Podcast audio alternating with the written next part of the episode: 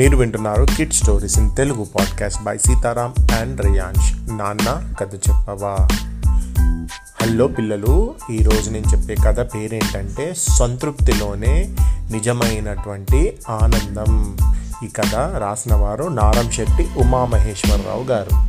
అదేంటో విందామా? సీతానగరంలో రమణయ్య అనే ఒక గొప్ప ధనవంతుడు ఉండేవాడు. ఆయన వయసు అరవై సంవత్సరాలు. ఆయన వయసు మీద పడుతూ ఉండడంతో సమాజం కోసం ఏదైనా చేయాలని అనుకున్నాడు. సమాజం అంటే సొసైటీ కోసం ఏదైనా చేయాలి అని అనుకున్నాడు. ఆ విషయాన్ని భార్యతో చెప్పాడు. గ్రామానికి పేదవాళ్ళకు తోచినంత సహాయపడదామని ఆమె కూడా సంతోషంగా అంగీకారం తెలిపింది. ఆ క్షణం నుంచి ఆ దంపతులిద్దరూ పేదలకు కష్టాల్లో ఉన్న వారికి అండగా నిలవడం ప్రారంభించారు. రమణయ్యకు ఉన్న వ్యాపారాల్లో ఆ ఏడాది బాగా లాభాలు వచ్చాయి దాంతో ఇంకా మరిన్ని సేవా కార్యక్రమాలను చేయాలనే ఉద్దేశంతో తన స్నేహితుడు విశ్వం దగ్గర వెళ్ళి ఒక సలహా అడిగాడు. మీ దంపతులకు అభినందనలు. డబ్బున్నా సరే దాన్ని ఖర్చు చేయాలంటే చాలామందికి మనసొప్పదు. ప్రస్తుతానికి నా సలహా ఏంటంటే మన ఊరి ప్రజలు తాగునీటికి చాలా ఇబ్బంది పడుతున్నారు. ఊరిలో ఒక బావి తవ్వించండి. ఆ తర్వాత చుట్టుపక్కల గ్రామాల్లోనూ బావులు అవసరమైతే చెరువులు తవ్వించండి అని సలహా ఇచ్చాడు విశ్వం. వెంటనే పనివాళ్ళను పిలిపించి గ్రామంలో పెద్ద బావి తవ్వించాడు. తక్కువ లోతులోనే నీరు పడడంతో పాటు అవి తీయగా ఉండడంతో ప్రజలు ఎంతో సంతోషించారు. ప్రజల అవసరాలు తీర్చడం కోసం బావులు చెరువులు తవ్వించి మంచి పని చేశారు అని రమణయ్యని మెచ్చుకున్నాడు గ్రామాధికారి. ఊరి మధ్యలో ఒకే బావి తవ్వించే బదులు అందరికీ దగ్గరలో ఉండేలా రెండు మూడు తవ్విస్తే బాగుండేది. నీళ్ళ కోసం దూరం వెళ్ళాల్సిన బాధ తప్పేది అని కొందరు అనుకోవడం రమణయ్య చెవిన పడింది. ఆ మాటలతో బావులు తవ్వించిన సంతోషం గ్రామాధికారి ప్రశంసలతో కలిగిన ఆనందం ఆయనలో మాయమైంది. ఎంత చేసినా కూడా ఇంకా ఏదో చేస్తే బాగుండు అని అనుకుంటూ ఉంటారు ప్రజలు ఎప్పుడైనా కూడా.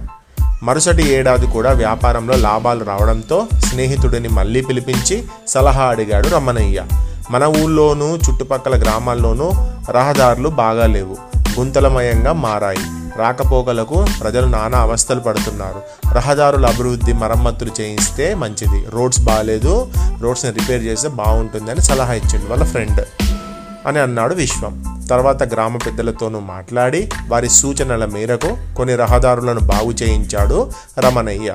ప్రయాణం సాఫీగా సాగుతుండడంతో ప్రజలు రమణయ్య రమణయ్యను అభినందించారు. పొరుగుల నుంచి కూడా సాయం కోరేందుకు వచ్చి ఆయన అభినందించి వెళ్ళిపోయేవారు.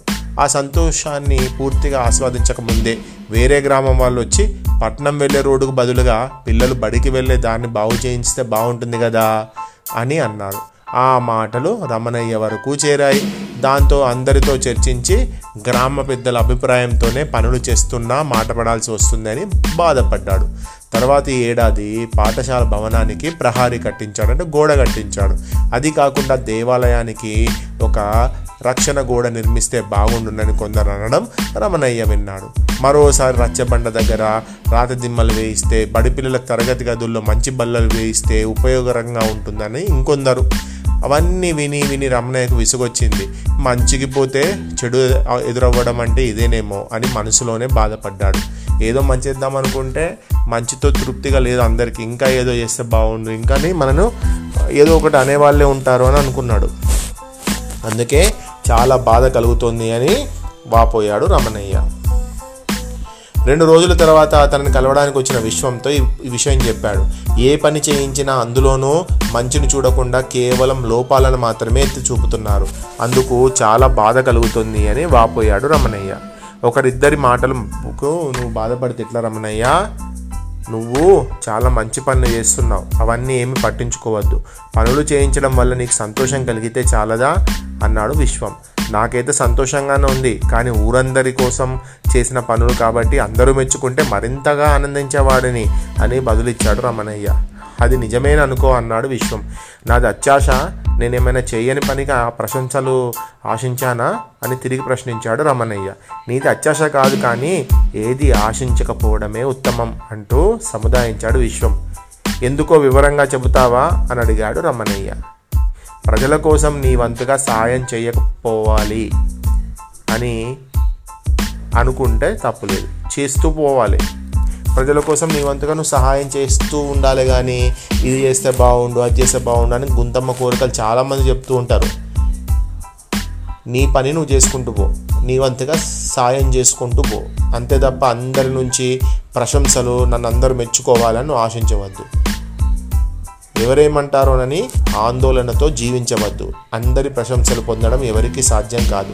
ఎంత మంచి చేసినా విమర్శించే వాళ్ళు ఉంటూనే ఉంటారు. వేరే వాళ్ళతో పోల్చి మరీ నొచ్చుకునేలా చేస్తారు. అందుకే ఎవరు ఏమనుకుంటున్నారనేది వదిలేసి నీ పని నువ్వు చేసుకుంటూ వెళ్ళు. నీకు తృప్తి ఉంటే చాలు నువ్వు చేసే పనిలో.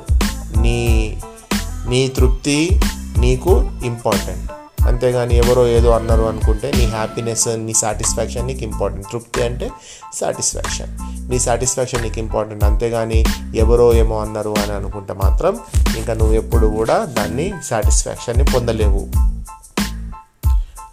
ఆత్మ సంతృప్తిలోనే నిజమైన ఆనందం ఉందని నువ్వే గ్రహిస్తావు అని వివరించాడు విశ్వం. అప్పటి నుంచి ప్రజల మెప్పు కోసం ఎదురు చూడకుండా తోచిన సమాజ సేవ చేసుకుంటూ సంతోషంగా జీవించసాగారు రామనయ్య దంపతులు.